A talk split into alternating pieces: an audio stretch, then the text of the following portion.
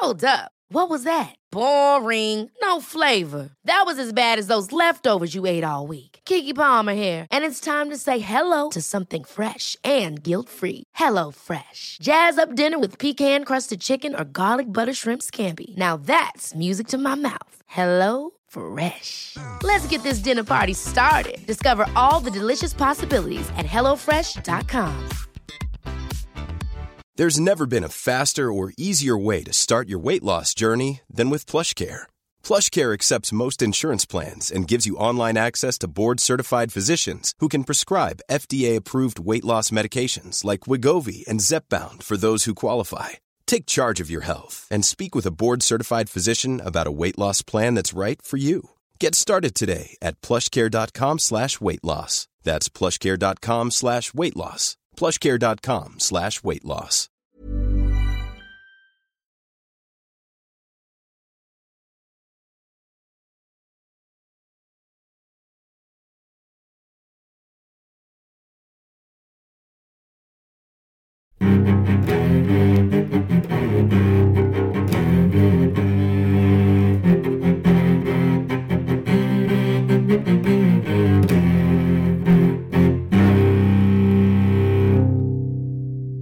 CSR-podden med Åsa Stenborg och Torbjörn Olofsson.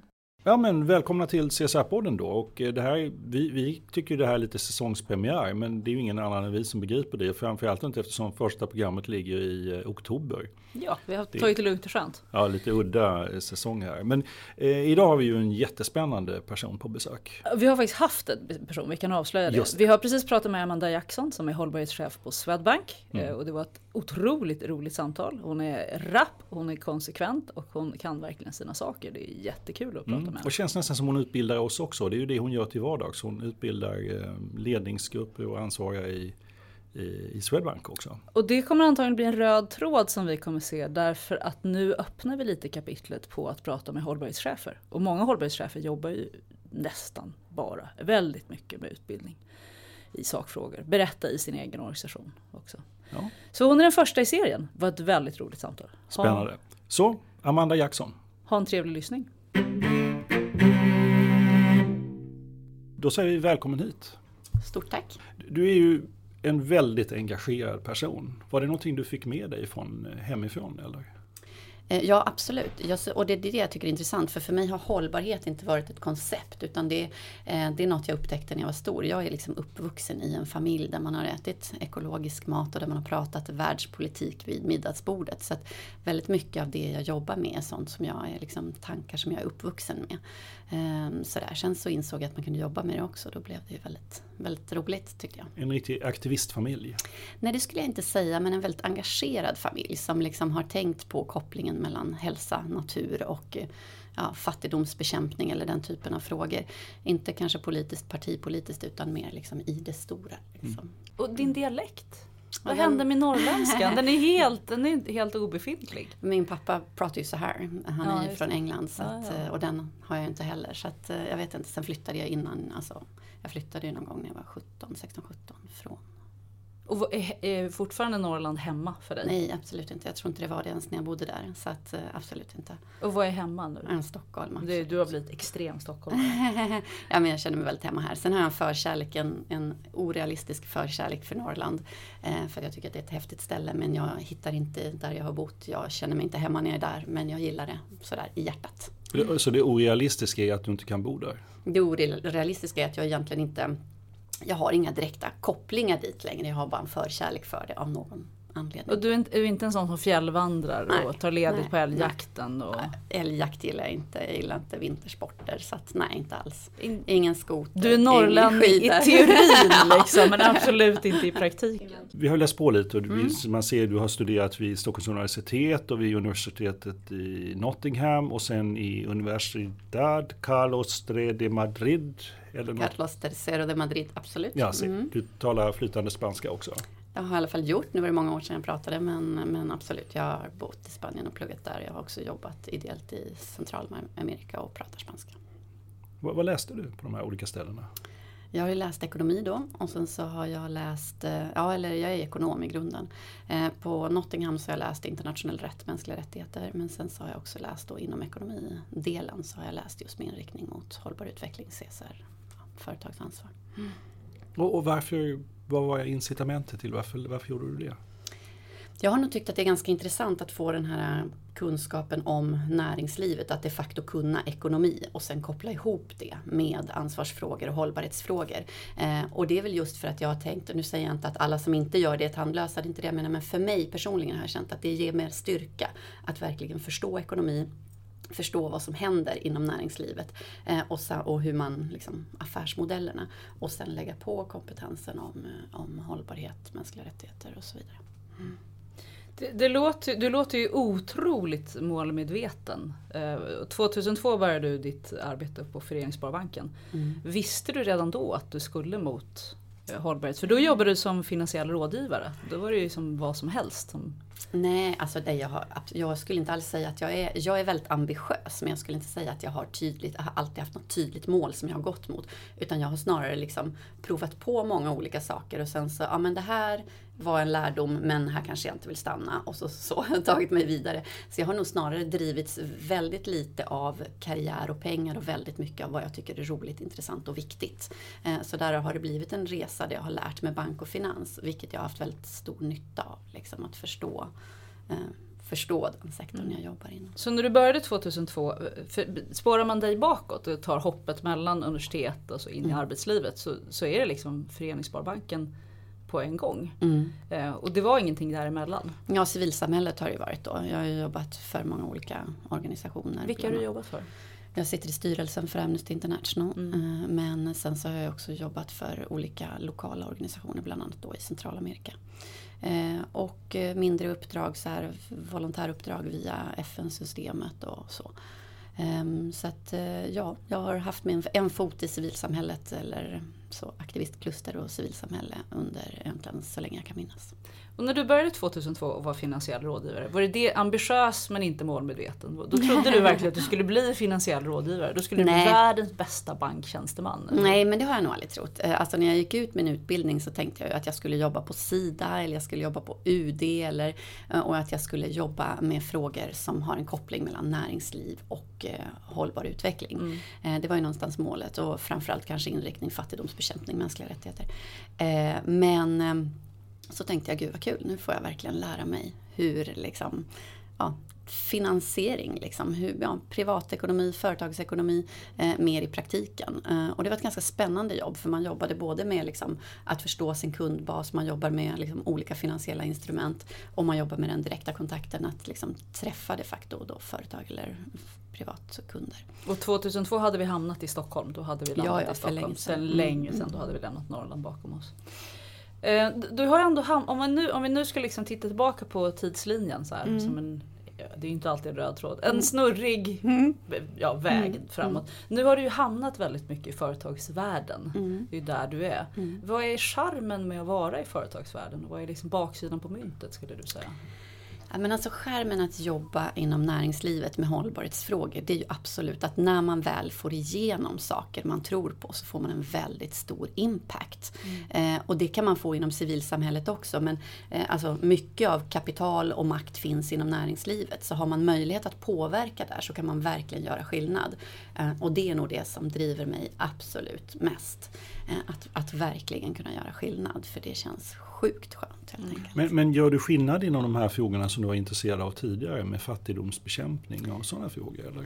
Alltså jag tror att man kan göra skillnad inom en mängd olika frågor. Men om man till exempel tänker på då bank och finans, om vi börjar beakta frågor som risker kopplade till mänskliga rättigheter, klimat, vatten, biodiversitet vid kreditgivning eller eh, att vi då som vi har gjort, eh, en fråga som jag jobbar jättemycket med, just kärnvapenförbudet, att inte investera i eller finansiera kärnvapen. Det har ju en reell påverkan. Eh, för att förhoppningsvis är det fler som gör detsamma eller så tar vi efter någon annan och så blir vi hur som helst många eh, som driver i samma riktning. Mm. Du har ju som sagt arbetat med att få bort investeringar från kärnvapenindustrin. Mm. Eh, när, när, var det? Eller har det varit under flera år? Ja, jag har jobbat med frågan ungefär två år men vi ja. tog beslutet där, jag kommer inte exakt ihåg om det var 2013. Mm. Mm. Hur, hur stora investeringar handlar det om? Alltså jag kan inte gå in på några siffror men alltså bank och finanssektorn globalt ligger ju exponerad mot den här industrin, absolut. Eh, och, Även svenska banker? Mm, ja, vi var så vitt jag vet första svenska bank att ta det här beslutet. Ja men alltså eh, som ligger exponerade mot ja, den branschen? Ja, så att alla ja, ja, har nog gjort det in, in ja. Och nu ska vi säga exponerad mot en bransch innebär att ni investerar pengar som i, i, i, i förlängningen blir en kärnvapenprodukt? Ja, eller alltså att det, det innebär att man har finansiella tjänster. Det kan vara både på kreditsidan och på investeringssidan. Ja. Finansiella tjänster till den här industrin. Ja. Eh, och sen är det en stor industri så man måste ju avgränsa någonstans. Men, eh, men absolut. Hur, hur, gör man när man avslutar en sån investering? Man, jag, jag, misstänker att man inte bara ringer och säger att vi drar tillbaka våra pengar. Eh, nej, det är ju vårt fondbolag då som har eh, måste att, ja, men, lämna vissa, vissa bolag och sen så har vi en ehm, ja, vi, inhouse kanske vi kallar det för blacklist då, men en lista över bolag där vi, där vi inte är för att de bolagens kärnverksamhet då strider mot vårt ställningstagande när det gäller kärnvapen. Mm. Eh, och på kreditsidan så, så innebär det att i den mån man skulle haft exponering mot de här eh, så, så fasar man ut dem när, när det är avtalsmässigt möjligt och man går inte in i några nya mm. relationer. Är den här blacklisten en aktiv lista så man kan hamna där när som helst ja. om man inte passar sig? Ja, om man, om man strider mot just det, här. jag inser det. Men det var bara bolag, det var inte privatpersoner. Men jag måste fråga om listan. Hur uppdateras, för det måste ju vara en mekanism som på något sätt rullar. Mm. Därför att vi vet att bolag förändrar sin verksamhet. Så hur, hur ofta Uppdaterar man listan? Hur har man bevakning på den listan? Finns det någon annan som utanför som gör det? Ja, ja det är ju precis. Är och, ju och vilka är det som gör, gör bevakning just på eh, kärnvapen? Det finns ju flera olika, jag, inte, jag tänker inte gå in på exakta leverantörer, men det finns ju flera olika leverantörer som gör analyser och säljer den här typen av liksom, analys till Så det finns ingen NGO-lista som är publikt tillgänglig som Nej, säger det här är den aktuella listan och att man hjälps åt att göra den, så gör man inte. Eh, nej, men sen finns det ju NGO som granskar oss. Det finns ju hela Don't Bank on the Bomb-rapporten mm. som går in och kollar innehav och eh, exponering hos de olika bankerna och så identifierar de kanske bolag och sen så kanske det blir en stor artikel där de skriver att ja men här har ju ni exponering mm. mot ditten och datten.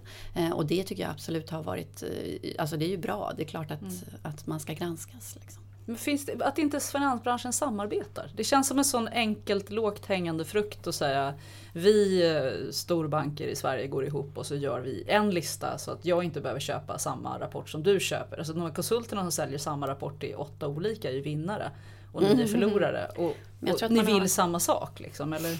Men jag tror att man har olika kriterier. Det är ju inte alla banker som har uteslutit kärnvapen. Eh, så att eh, de kanske inte vill ha den listan överhuvudtaget. Mm. Eh, och sen så tror jag också att man har olika definitioner för, om vi nu pratar specifikt bara uteslutning, eh, så har man olika definitioner. Procentsatser och hur mycket av en affärsmodell som ska gå mot en viss eh, känslig produkt eller vad det må vara. För att man vill utesluta den. Så det är väl en orsak. Men däremot att samverka inom, inom sektorn i stort, det öppnar jag gärna för. Det finns många frågor vi skulle kunna samverka med. Men om man både tänker på leverantörssidan till exempel, att driva på för ja, hållbar IT IT eller mm. sådär. Så det finns många frågor vi, vi skulle kunna samverka kring.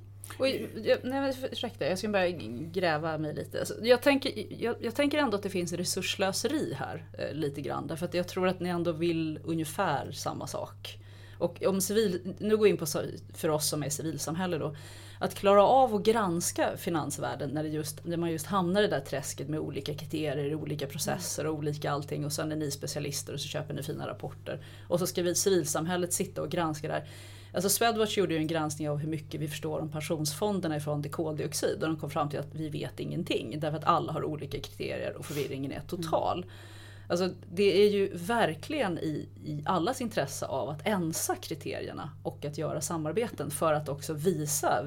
För, för jag, jag, tvivlar på, nu, ska jag kanske, nu kanske jag tror för mycket, du får gärna säga emot, men jag tvivlar på att det är någon bank som säger ja vi tänker proaktivt investera mycket pengar i kärnvapen. Nu ler hon. Ja, fast, alltså jag, jag, jag, tänkte, det var det jag tänkte ta upp lite ja. grann. Har man verkligen konsensus omkring det här ja. inom banken? Alltså det, okay, vi, det var kanske en bättre fråga. Ja. Nej men alltså jag skulle säga att jag tror att man har konsensus i någon sorts ambition. Att man vill jobba med hållbarhet, att man vill ha liksom, ett ansvarsfullt approach i sina kärnprocesser. Eh, men sen så, och det är ju ett bekymmer om man tittar på produktsidan, till exempel hållbarhetsfonder, så går inte de att jämföra rakt av mellan alla olika aktörer och det är klart att det blir svårt för kunder.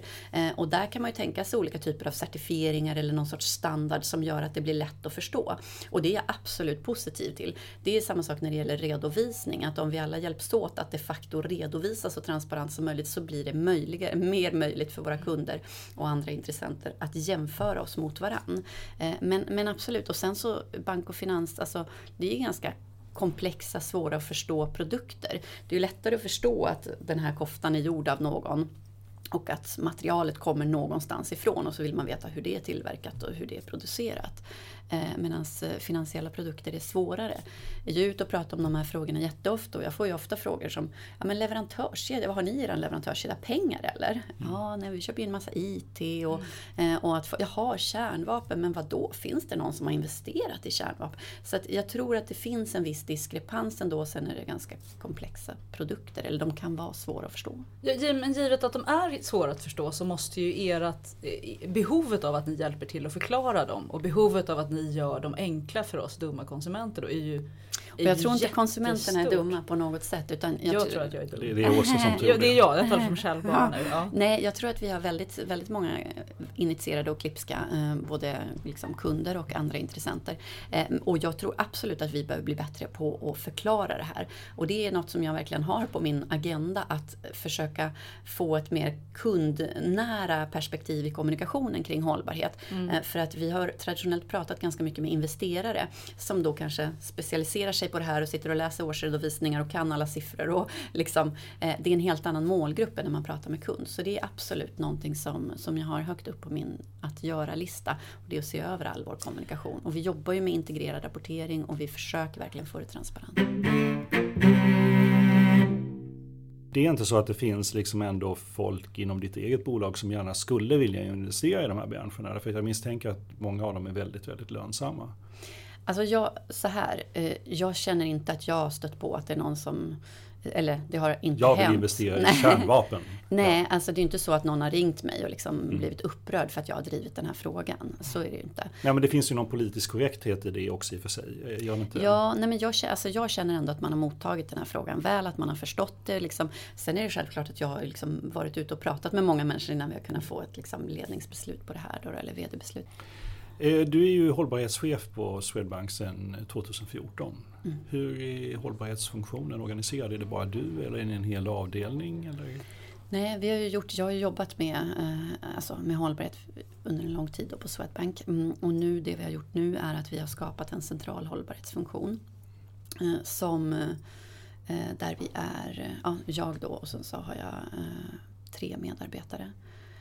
och vi jobbar då koncernövergripande med hållbarhetsfrågorna. Eh, och anledningen till att vi har valt att lägga det centralt är att vi har tidigare haft att jag har suttit centralt eh, med en person och så sen så har vi haft en mindre ehm, organisation på en annan del som har jobbat mer ehm, ja, operativt med vår direkta miljöpåverkan, miljöledningssystem och sådana delar. Eh, och nu så känner jag att vi måste vi måste jobba koncernövergripande och i affärsprocesser och vi måste sitta centralt. Eh, och det gör vi nu och jag tror att det kommer bli jättebra. Är det nytt? Eh, det låter det som nytt. det är nytt. Mm. Sen när då? Sen nu 2015. Okay. Och de här tre personerna du har, vad är mm. det för profiler på dem? Har de egna titlar och ansvar eller är ni bara en lycklig klump? Eh, vi är nog en blandning av en lycklig klump men vi har egna titlar eh, och ansvar. Eh, nej men alltså vi kommer ju att jobba ihop men sen har jag personer då som är specialister på just sakfrågorna och med olika ansvarsområden där vi har någon som har då fokus primärt på redovisning, alltså klimatdata, siffror. Mm. Någon mer på projekt, någon mer på koms. Alltså att kommunicera Aha, ut det. Okay. Men du pratade tidigare om att du ville att man skulle se över kommunikationen och få in det här på ett mm. annat sätt i kommunikationen. Och så, så ni jobbar ändå tätt, ja ni jobbar tätt givetvis med alla avdelningar. Ja, jag skulle inte säga att vi jobbar mest med kommunikation utan vi jobbar nog kanske mest med egentligen, eh, ja, eller med, tillsammans med liksom riskorganisation, investeringar, kredit, alltså där vi de facto vill beakta de här riskerna eller, eh, eller hitta möjligheterna. Eh, så jag menar produktsidan, kredit och så vidare, risk. Och relationen till etiska investeringar. Så. Ja, det ligger ju inom vårt fondbolag om man tänker på våra hållbarhetsfonder. Och där har vi såklart eh, jättemycket samverkan för de är ju en, en del av koncernen. Mm. Hur många är de där? Just nu så är de få för att de håller på att rekrytera alla inte på platsen. Eh, Men de brukar vara fyra, fem stycken. eh, Som då just eh, ansvarar för analysen, hållbarhetsanalysen. Och hur mycket samarbetar ni? Hur mycket, och hur Mer än Mer. tidigare. Vi samarbetar mer. Mm. Ja, tack. Jo men vi, vi, vi samarbetar, absolut gör vi det. Eftersom att vi vill ha ett koncernperspektiv på det här. Så att det är liksom, vi är en koncern och Mm. då är såklart fondbolaget en del av koncernen. Eh, Så att eh, vi samarbetar. Och kan ni i era team, har ni hjärtefrågor just nu som är viktiga? Det här är våra profileringsfrågor. Har ni några sådana? Alltså så här, det är väldigt svårt att lyfta ut för det. Alltså, ja absolut, om man ser på någon sorts aggregerad nivå så är det mänskliga rättigheter, klimat och antikorruption. Men det är ju allt. Men så det är ju liksom- det är liksom brett. Ja. Men Swedbank är ju lite kända för sitt engagemang för unga och unga och jobb. Mm. Är det någonting som ligger inom hållbarhetsportföljen då eller det ligger helt utanför? Eller? Nej, det ligger inte helt utanför utan det ligger liksom inom samhälls, eh, det är sam, våra samhällsengagemang och det är ju just eh, fokus kring det lokala, liksom, att bygga upp det lokala samhället och det, det ligger också inom public affairs. För jag har, jag har lite sån här, vet inte om det är en felaktig tanke, men jag tänker att om, om ni skulle välja sakfrågan ungas arbetsmarknad och så skulle ni säga det här är våran hjärtefråga, för det är ju lite vad ni har gjort, kanske inte inom ramen för CSR men, eller hållbarhet. Men då skulle man ju lika gärna också kunna gå till investerarna och säga vi ska nu profilera oss på bolag som är duktiga på unga i, på arbetsmarknaden.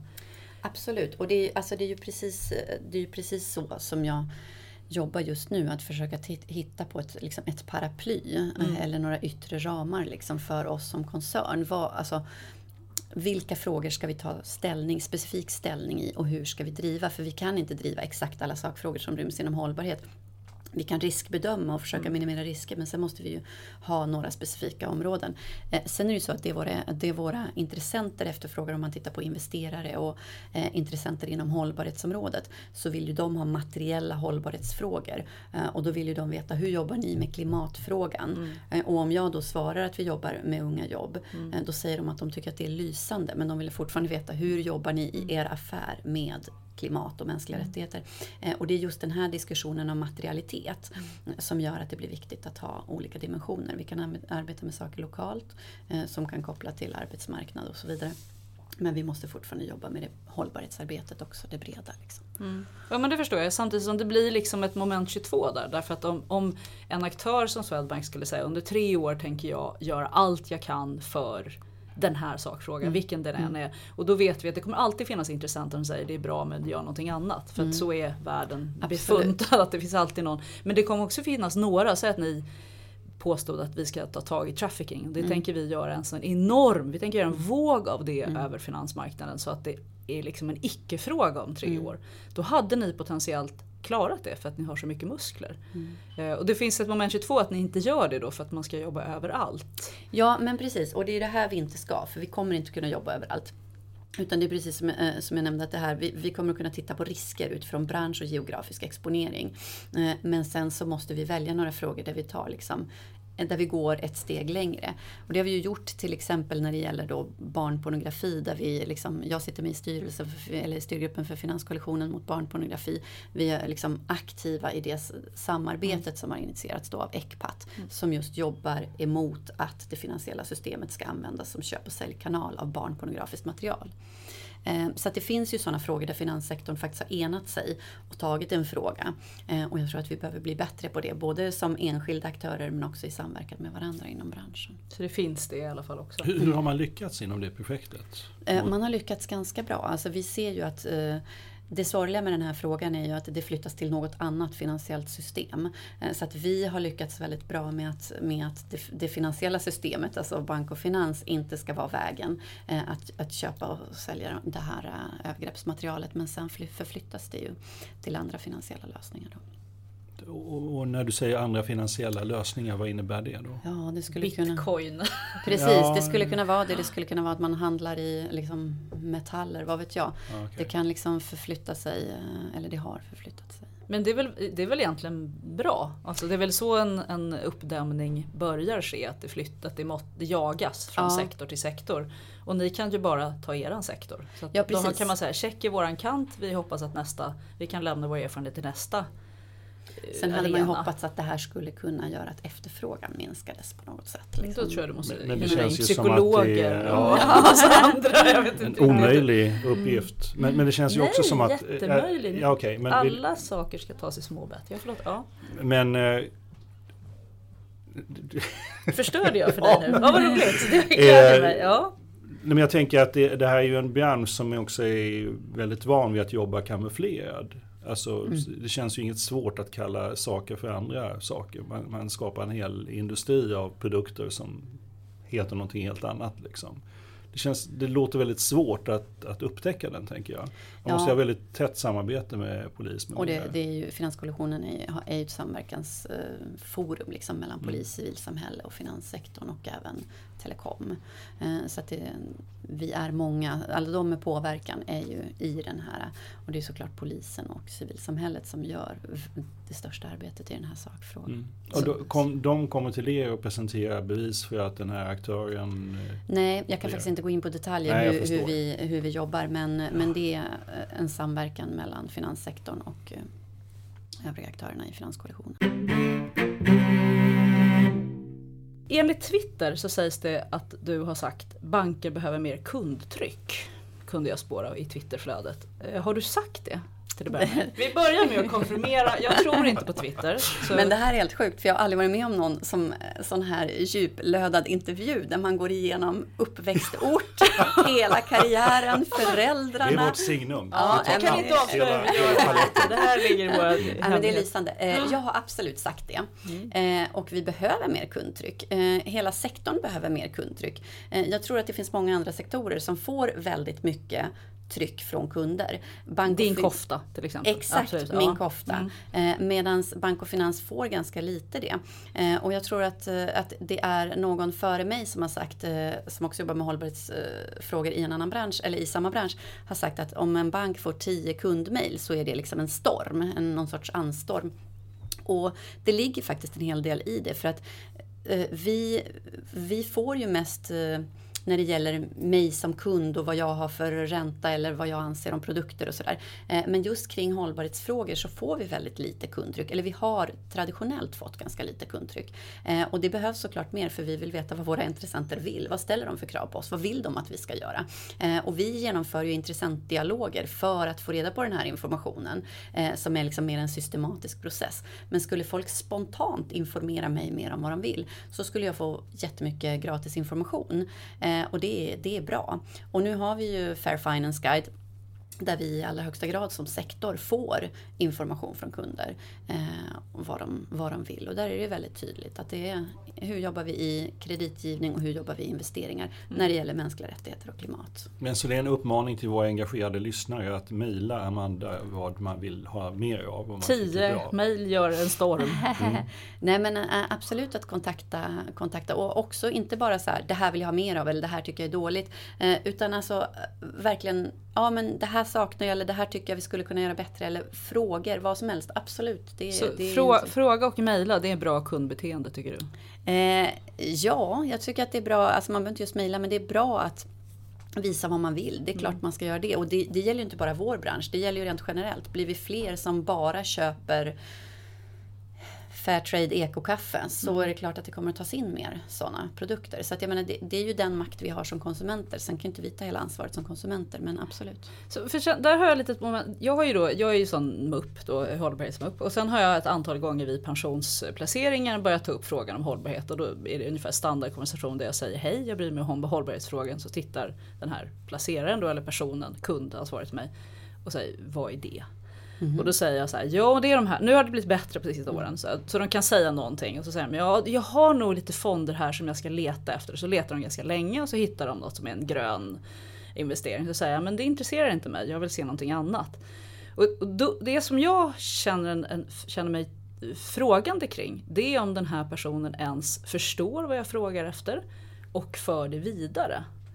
Eh, förstår du vad jag menar? Mm. Alltså det, det, är en sak om man frågar efter någonting som en person förstår. Då kommer den säga, jag har upplevt att många kunder frågar efter mm. det här. Men när kunskapsnivån är så låg mm. så, så undrar jag om de ens klarar efterfrågetrycket. Förstår du hur mm. jag tänker? Vet ju inte jag exakt vart du är kund och vad du, vilka pensioner nej, du har pratat kring. Men, men, men, om man tittar på det liksom mer brett sådär så, eh, så tror jag att det varierar. Men en sak eh, som jag märker det är ju att folk kontaktar mig. Nu har någon, någon har frågat något om hållbarhet. Hjälp mm. mig. Mm. Eh, och det tycker ja, ja. jag ändå är bra. Ja. Liksom. Eh, och sen så tror jag att vi har en resa att göra där. Men jag tycker det har gått framåt ganska mycket. Men vi har en resa att göra när det gäller utbildning.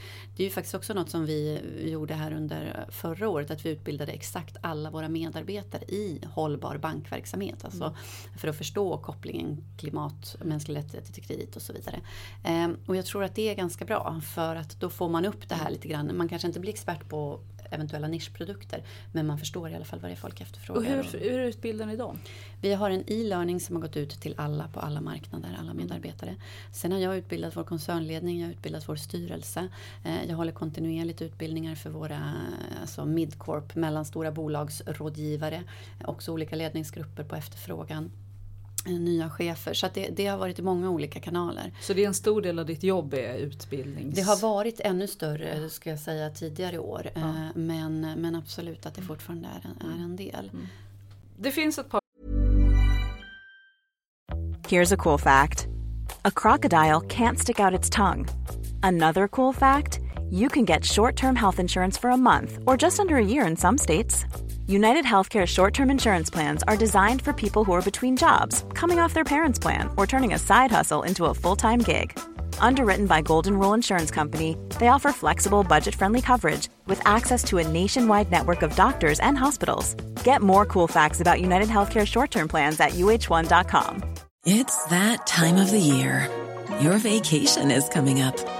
You can already hear the beach waves, feel the warm breeze relax, and think about work. You really, really want it all to work out while you're away. Monday.com gives you and the team that peace of mind. When all work is on one platform and everyone's in sync, things just flow wherever you are. Tap the banner to go to Monday.com.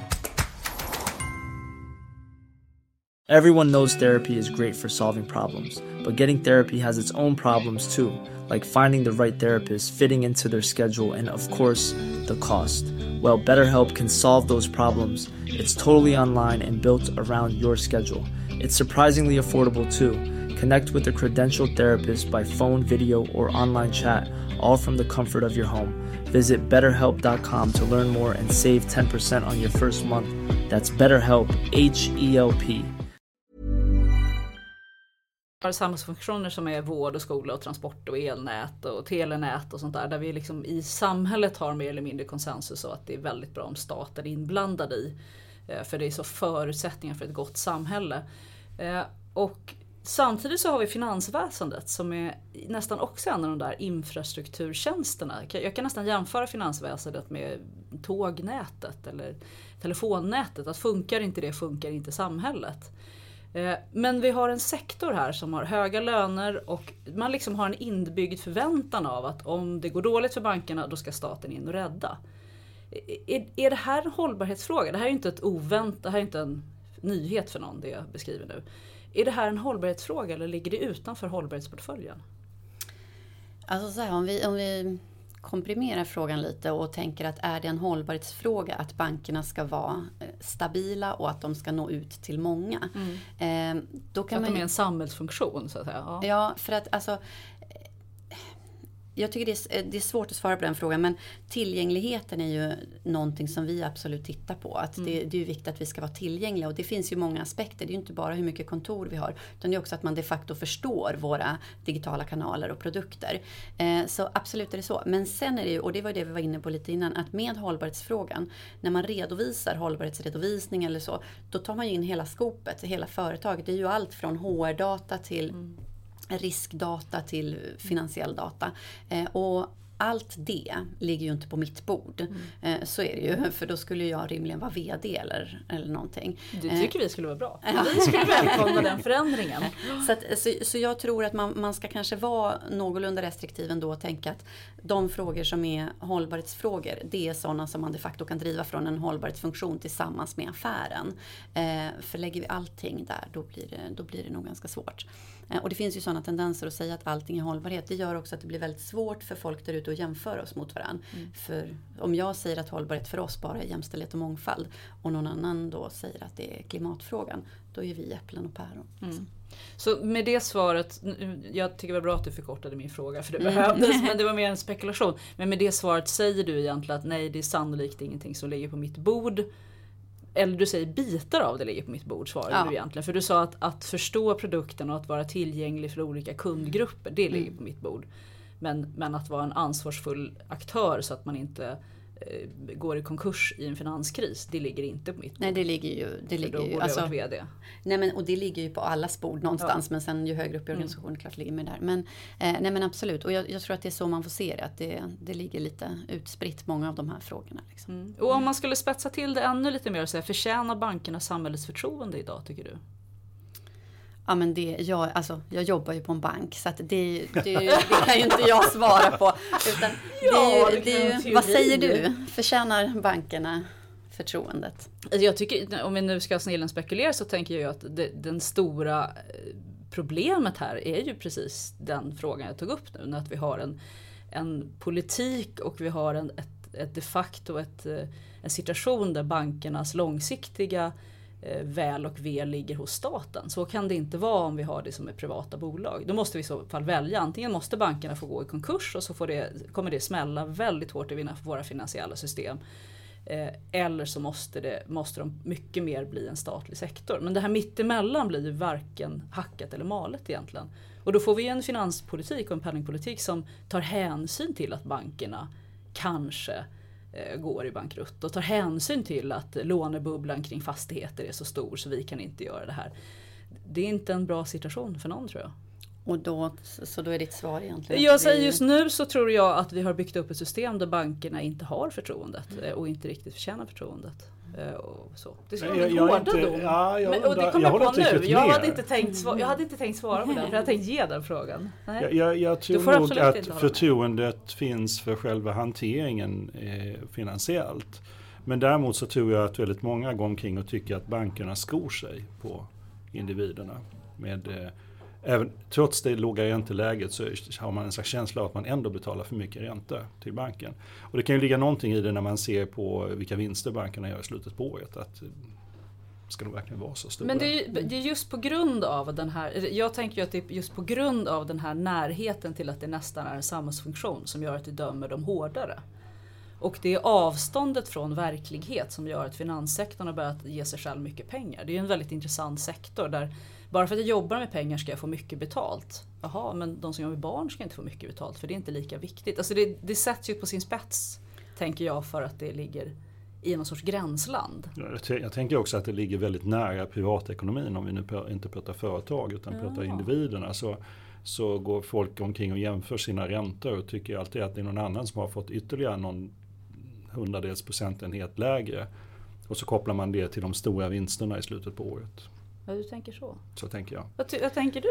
Nej, men jag tänker att om, om, vi, om vi tar tillbaka frågan, den ursprungliga frågan där om, om liksom trust eller tillit, förtroende. Eh, så jag menar, det är ju inte så att det har gått någon förbi att, att vi absolut är en bransch som påverkas väldigt mycket av både liksom ryktesrisker, varumärkesrykter mm. och tillit. Är ju, det är ju essentiellt för mm. vår bransch. Eh, och sen är det självklart så också att vi är medvetna om att vi inte ligger i topp när det gäller eh, det. Och, och, jag tror faktiskt att hållbarhetsfrågan har en viktig poäng här för den driver för långsiktighet. Eh, och om vi, om vi börjar tänka långsiktigt och om vi börjar tänka ansvar så tror jag också att vi blir bättre på att kommunicera det vi redan gör och vi tar större steg vilket kan eh, göra att, man, att vi, vi blir mer, eh, vi får ett ökad tillit. Liksom, eh, att folk tycker att vi, att vi gör rätt saker eller tar ansvar för vår påverkan och så vidare. Finns det ett utvecklat samarbete inom just hållbarhetsområdet mellan bankerna? Ja, så det finns ju inom FN så finns det ju UNEPFI. Och där sitter jag också med i några arbetsgrupper och där jobbar man, det är ju liksom finansbranschen då, inte bara i Sverige eller så, utan internationellt, som samverkar kring olika frågor. Bland annat då en arbetsgrupp när det gäller mänskliga rättigheter. Hur ska, vi, hur ska eh, Eh, bank och finanssektorn förhålla sig till till exempel FNs ramverk kring eh, företag och mänskliga rättigheter. Ehm, så det finns, det finns också kring inköp, det finns kring olika sådana. Eh, så det gör det ju. Sen Global Compact, alltså det finns ju många sådana etablerade samverkansorgan där vi, där vi kan samverka med andra aktörer inom branschen eller näringslivet.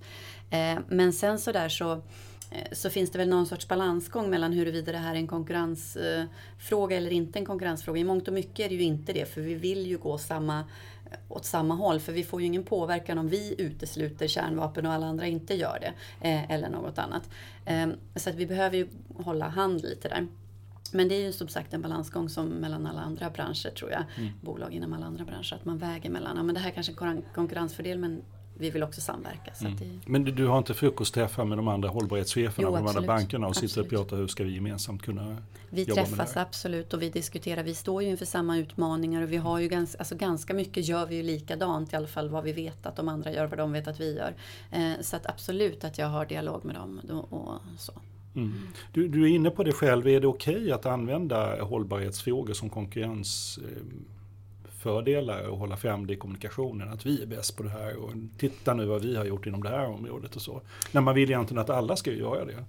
Eh, ja, både ja och nej. Och jag tänker att om man de facto har gjort något som är väldigt bra eh, så är det ju jätteviktigt att kunderna får veta det. För att om då den som har gjort det, det som är fantastiskt bra, får ett inflöde av kunder så är det klart att det blir ett incitament för andra att följa efter. Eh, och då så driver man ju också utvecklingen. Liksom, så att absolut. Mm. Hur, hur, hur, mogen skulle du säga finansbranschen är? Och jag tänker inte bara på banker utan generellt hela finansbranschen. Hur, hur, om man ser det som bransch, hur mogen är den när det gäller hållbarhetsfrågorna? Ja, alltså vi, vi ligger ju inte längst fram, absolut inte. Eh, det finns ju branscher som har tacklats med de här frågorna under jättemånga år. Eh, när jag började med de här frågorna, jag tror det var 2010, eh, då så skulle jag säga att då var man ju fortfarande, om man tittar på sektorn i stort, var man ju fortfarande väldigt mycket inne på att återvinna sitt papper och ha miljöledningssystem. Man tänkte liksom lokalt och man tänkte direkt miljöpåverkan. Och sen har ju vi behövt göra en väldigt stor resa, att man måste tänka på, inte liksom bara samhällsfrågor lokalt och miljö utan man måste tänka på globalt, man måste tänka på hållbarhet brett eh, och liksom materialiteten, vart är det vi har vår påverkan? Eh, och den resan tycker jag, den har ju liksom, där har vi blivit påputtade en del från externa aktörer också eh, som, som sektor. Så att, ja, jag tycker vi har sprungit snabbare de senaste åren. Sen har vi haft ganska lång period där vi där vi inte har varit särskilt mogna i de här frågorna. Och, det, är det hela branschen som ja. har följt med den svängen? Så att man har gått liksom ganska parallella steg? Från, ja. från eh, att sortera papper på kontoret till att titta på globala investeringar? Ja, alltså man har ju haft hållbarhetsfonder under jättemånga år också. Men jag tycker att trycket har ökat. För man har under en lång tid just haft fokus på ja, men hållbarhetsfonder. Sen har man haft fokus på liksom den direkta miljöpåverkan. Alltså några produkter och så sen den direkta miljöpåverkan. Eh, och så sen har det under ett antal år här blivit ett väldigt mycket mer tryck. Ja, men hur jobbar man i kredit, på kreditsidan då? Eh, där kanske inte många varit jättemogna. Och sen ja, hur jobbar man med mänskliga rättigheter? För jag tror att om vi skulle, eller bara när jag började 2010 så om jag skulle ha sagt, ja men eh, hur tänker ni i analysen kring eh, tvångsförflyttningar eller ursprungsbefolknings rättigheter eh, eller eh, aktivitet på ockuperat territorium så skulle många liksom, va? Eh, ja, vi tänker biodiversitet och så tänker vi. Mm. Eh, och så den sociala delen känner jag att där har man kommit, ja, där har den, den har växt till sig ja. nu sista åren. Vad, vad, är nästa steg som, som är på gång? Som du ser att det här kom, det är nästa utmaning för branschen? Alltså det finns jättemånga och det här är det att det kommer nya frågor hela tiden så det är väldigt lätt att vara efterklok och säga så oj varför jobbar inte ni med det här? Mm. Men det är ju någonstans så att det kommer nya frågor på agendan. Bara för några år sedan så var det inte jättemånga som pratade om skatteplanering som en hållbarhetsfråga. Det gör man ju nu. Eh, transparensfrågorna, skattefrågorna eh, kopplat till varandra blir ju väldigt viktiga. Så det är ju absolut en sån sak som, som kommer.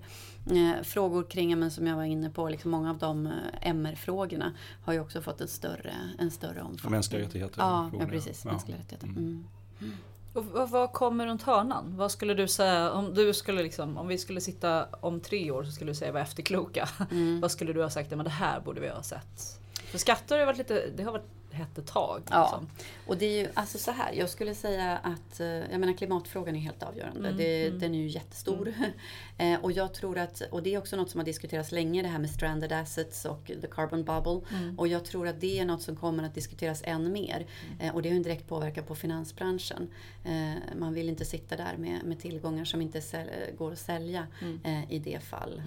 Ja, Till slut var fossilt. tillgångar Ja. väldigt fort också. Mm. Det blir ju noll, det blir Ja. sänkta tillgångar ja, en gång. Ja men precis, så de frågorna ser jag väl. eh, Och så sen så kan jag tänka mig, jag menar migrationsfrågor i stort men sen också migrationsfrågor kopplade till klimatförändringar.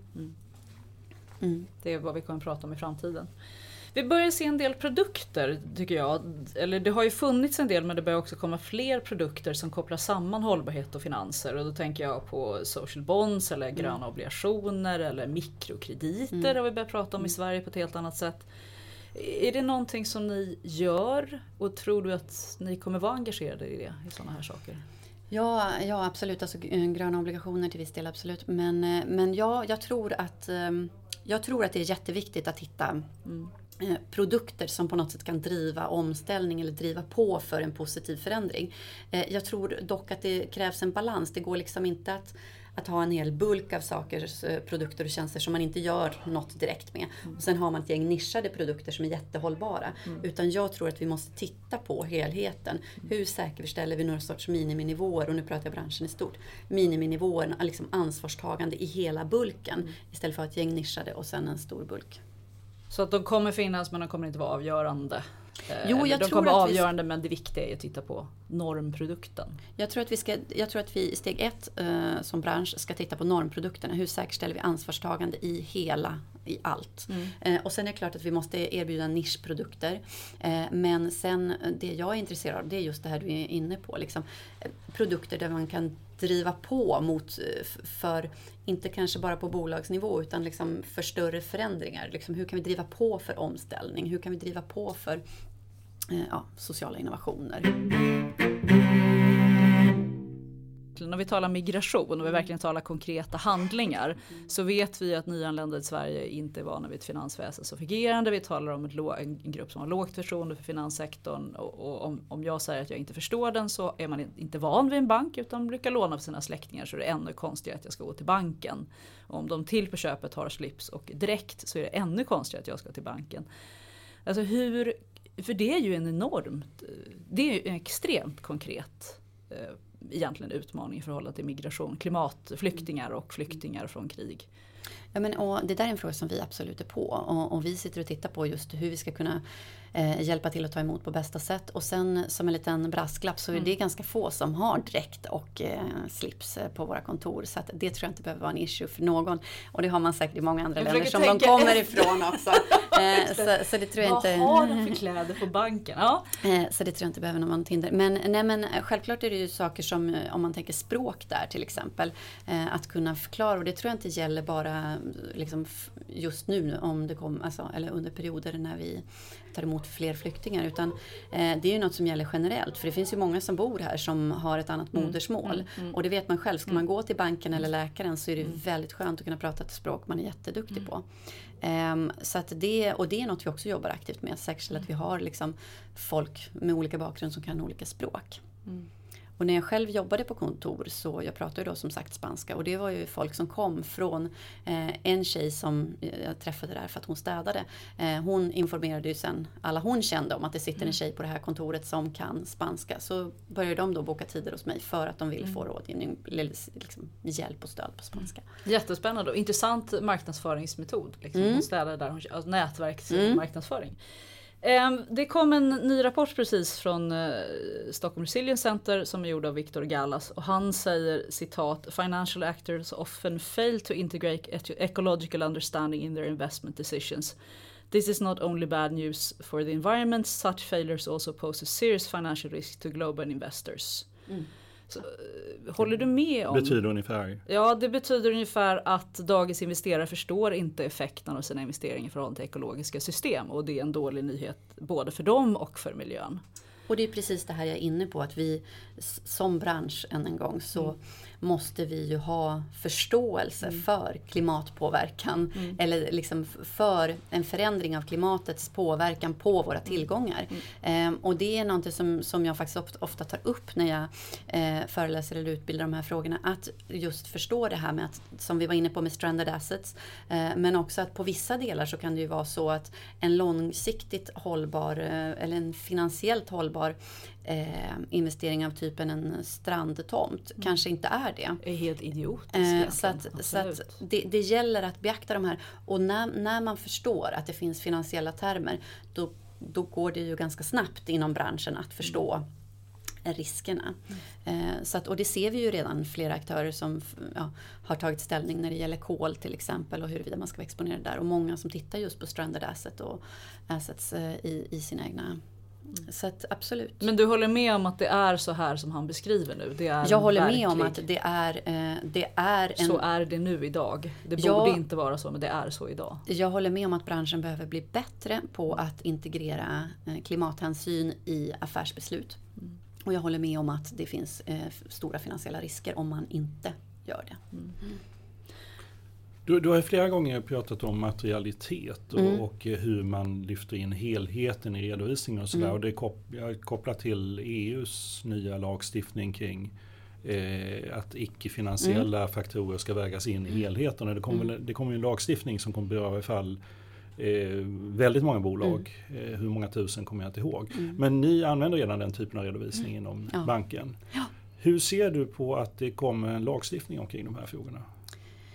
Alltså det är ju det Alltså det är väl positivt tänker jag då. Vi, för oss blir det ju ingen direkt påverkan men det är ju positivt för att det möjliggör ju för våra intressenter då att jämföra. Alltså ju fler vi blir som redovisar på samma sätt eh, ju enklare blir det för våra intressenter att jämföra oss mot varandra. Mm. Och också förstå vad vi de facto gör. Så det tror jag är bra. Eh, absolut. Eh, och det här med materialiteten, det är någonting som jag känner blir mer och mer påtagligt när vi pratar med intressenter.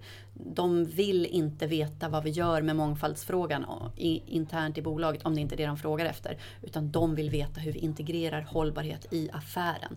Det är liksom det är det alla vill veta.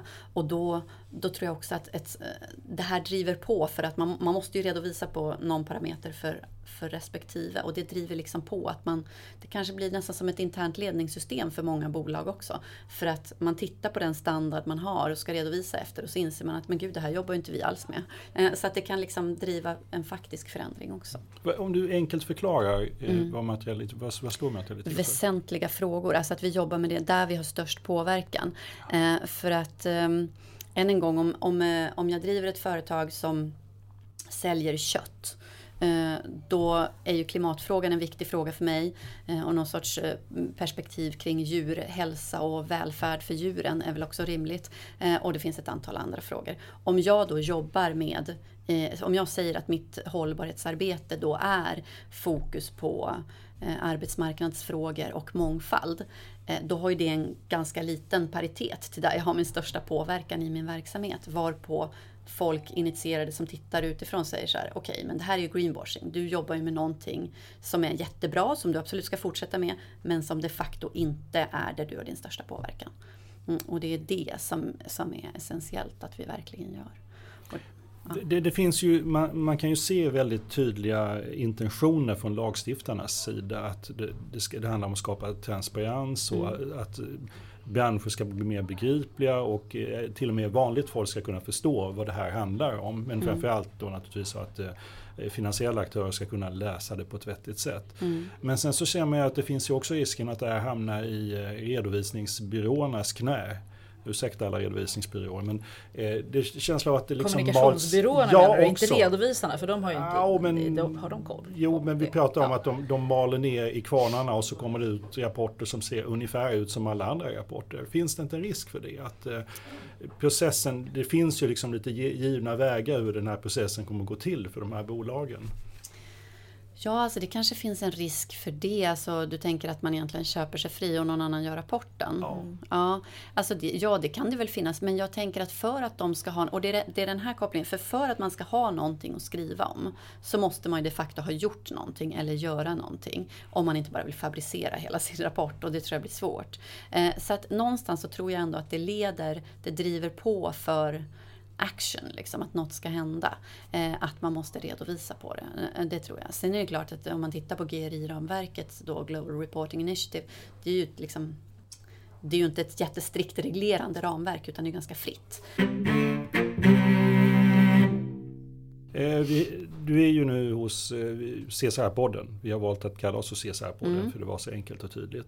Men sen samtidigt så pågår det ju en intensiv diskussion. Är det här CSR verkligen ett vettigt uttryck? Och en del vill kalla det för hållbarhet och andra C, CR. CR. Det finns Ja, lite alla Eller möjliga. så kan det heta något annat företagsansvar. Ja, det finns en väldig massa. eller- Det är nästan som att det är, det är viktigare vad man kallar det än vad som är innehållet i det. Men hur, hur ser du på begreppet? Nej, men jag har också varit med, jag har varit med i några paneler där man haft några väldigt ingående debatter kring just det där. Eh, Jag känner väl att jag lägger ganska lite av min tid på att fundera just kring den terminologin. Eh, Men vi kallar det hållbarhet. Jag pratar generellt om hållbarhet eh, eh, så just för att jag känner att det ger en sorts bredd. Sen är det klart att det är många som tänker bara miljö när man pratar hållbarhet. Ehm, Jag tror att CSR är väl ett fullgott, eller CR, fullgott begrepp, men, men jag tror att många det man tänker kring det är kanske mer de här initiativen som man gör vid sidan av sin de facto verksamhet. Eh, och att det är därför Att CSR står för det, Ja, alltså att lite man mer tänker pro bono-insatserna? Ja, eller liksom samhällsinitiativ, sånt som ligger utanför kärnverksamheten. Inte materialiteten. Inte Nej, just det. materialitet. Jag tror att det är så många tänker. Men, men eh, Då har vi ju tänkt fel. Men vi tänker inte så. nej. Ma- Materialitetspodden kanske? Ja, vi ska, vi ska, Får byta namn på det. Ja, men ja. Vi, vad vi Ja. fått ett nytt namn. Bra.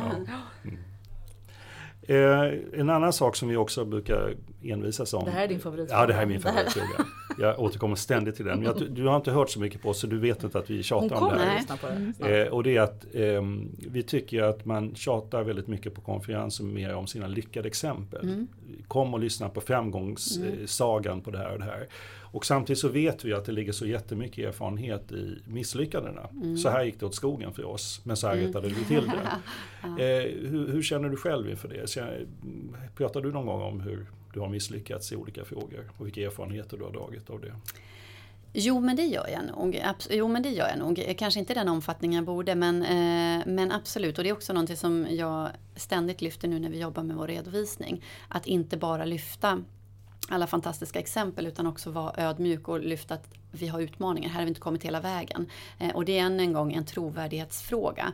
Eh, för att jag vet att jag själv drar öronen åt mig om jag träffar någon som är helt exemplarisk. Som kan allt och är bra på allt och aldrig har gjort fel. Och det tror jag gäller bolag också. Att, eh, självklart så förstår man att det finns utmaningar.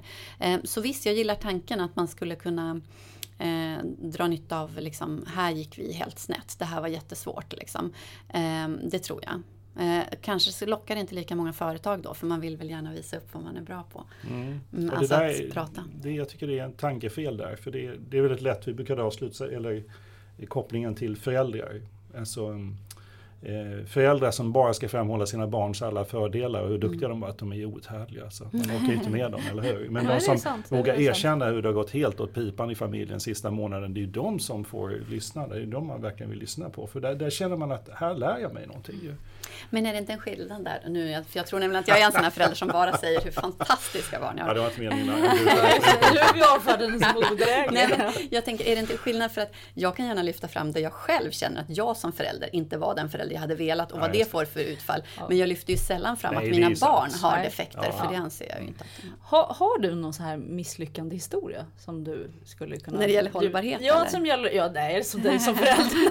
nej, nej, men när det gäller hållbarhet, alltså, i ditt arbete på, på Swedbank har du ju gjort väldigt många olika saker. Mm. Där du kan säga, här tänkte vi helt fel och här har vi tänkt om. Eller här vet vi fortfarande inte vad vi ska göra. Eller vi har gått på pumpen. Liksom. Vad, Alltså jag tror, eh, inga sådana här liksom, wow, jättestora spännande saker. Och jag tror jag skulle behöva tänka lite grann så kan jag säkert komma på några sådana också. Men, men absolut, jag kan tänka att eh, delvis så har vi väl haft en eh, vilja att springa lite före. Att istället för att förankra uppåt så har man liksom sprungit och försökt få igenom saker på någon sorts Eh, oförankrad nivå. Eh, och, och, det är inte liksom, det är sällan rätt väg att gå. För även om du får igenom något beslut eller halvimplementera någonting så kan det ju lätt dö ut. Liksom. Att det gäller att få, eh, få upp det på rätt nivå. Och jag då som är en ganska otålig person, jag vill liksom att saker ska hända och så. Då, då tror jag att liksom, det är en lärdom som jag har dragit. Att liksom hellre liksom mala det, vi är en stor organisation, mala saker rakt igenom hela organisationen, få det förankrat och sen plöja ut det igen för implementering. Ehm, så det tror jag är något sånt.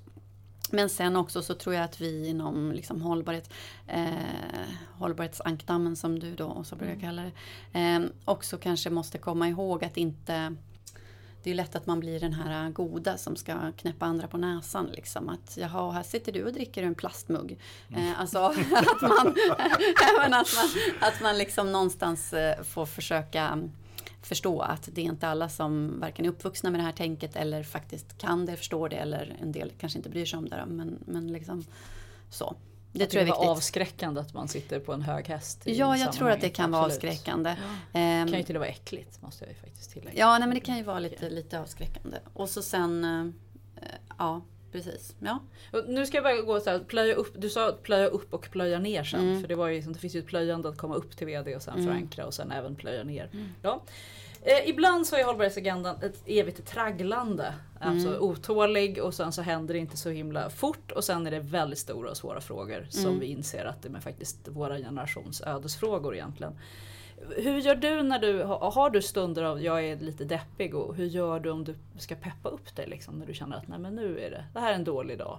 Vad gör du då för någonting? Alltså jag skulle, det är ju sällan att jag deppar ihop över klimatfrågan eller så. Det gör jag inte. Utan där är jag nog väldigt mer så att jag försöker läsa på. Jag försöker liksom förstå vad jag inom antingen mitt jobb eller som privatperson, då, men inte så mycket så, vad man kan göra. Eh, däremot när det gäller frågor av typen Ehm, ja, men som vi nu har sett, människor som flyr från Syrien. Eh, och vi ser eh, att det höjs röster, även när det gäller EU-migranter, och det höjs röster för att det förstör samhällsbilden. Och, alltså absurda frågeställningar istället för att fokusera på att det är människor i nöd som behöver hjälp. Då kan jag bli helt uppgiven och börja tänka att hur skulle jag kunna bli världspresident för att bara rätta till allt det här. Eh, så, och då kan jag bli extremt så här, rör, eller liksom ledsen verkligen på riktigt riktigt. Liksom. Och vad gör du av det? Hur, hur, hur tar, när du har en sån dag när du verkligen är ledsen och berörd och mm. behövt bemöta kommentarer som inte är så roliga. Vad gör du då för att peppa upp dig? Hur räddar du dig själv? Oftast är det inte så att det är några kommentarer jag hört direkt utan det är ju mer liksom i samhällsdebatten mm. eller media. Eh, nej men jag, jag försöker nog, jag tror att det är där min ambitiösa ådra kommer, kommer. Jag försöker tänka på vad jag kan göra. Kan jag sitta i styrelsen för någon mer organisation? Mm. Kan jag ge pengar till någon annan organisation? Kan jag starta någon kampanj? Kan jag stödja någon befintlig kampanj? Du blir eh, konkret. Jag blir jäkligt handling. konkret. Mm. Eh, men sen blir jag säkert också väldigt osympatisk vid middagsbordet för att vad alla andra i min familj pratar om så blir jag lite så här, ja men nu vill jag ändå prata om det här som har hänt i Syrien och så nu vill jag att vi tänker så här och hur ska vi kunna göra kring det här? Eh, och alla andra kanske bara vill prata om, vad vet jag, vad de har gjort på dagis liksom. Mm. så att, eh, så kan det nog bli.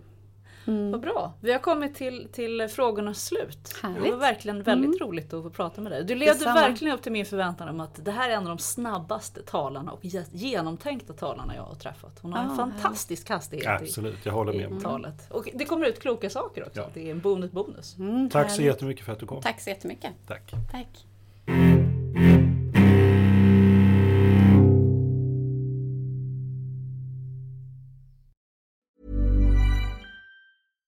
Hi, I'm Daniel, founder of Pretty Litter. Cats and cat owners deserve better than any old-fashioned litter. That's why I teamed up with scientists and veterinarians to create Pretty Litter.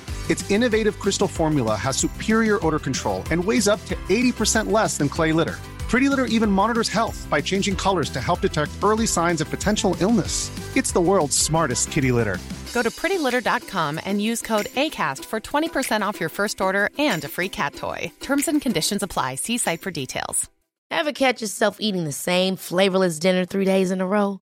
Dreaming of something better? Well, HelloFresh is your guilt-free dream come true, baby. It's me, Gigi Palmer. Let's wake up those taste buds with hot, juicy pecan crusted chicken or garlic butter shrimp scampi. Mm. Hello Fresh. Stop dreaming of all the delicious possibilities and dig in at hellofresh.com. Let's get this dinner party started.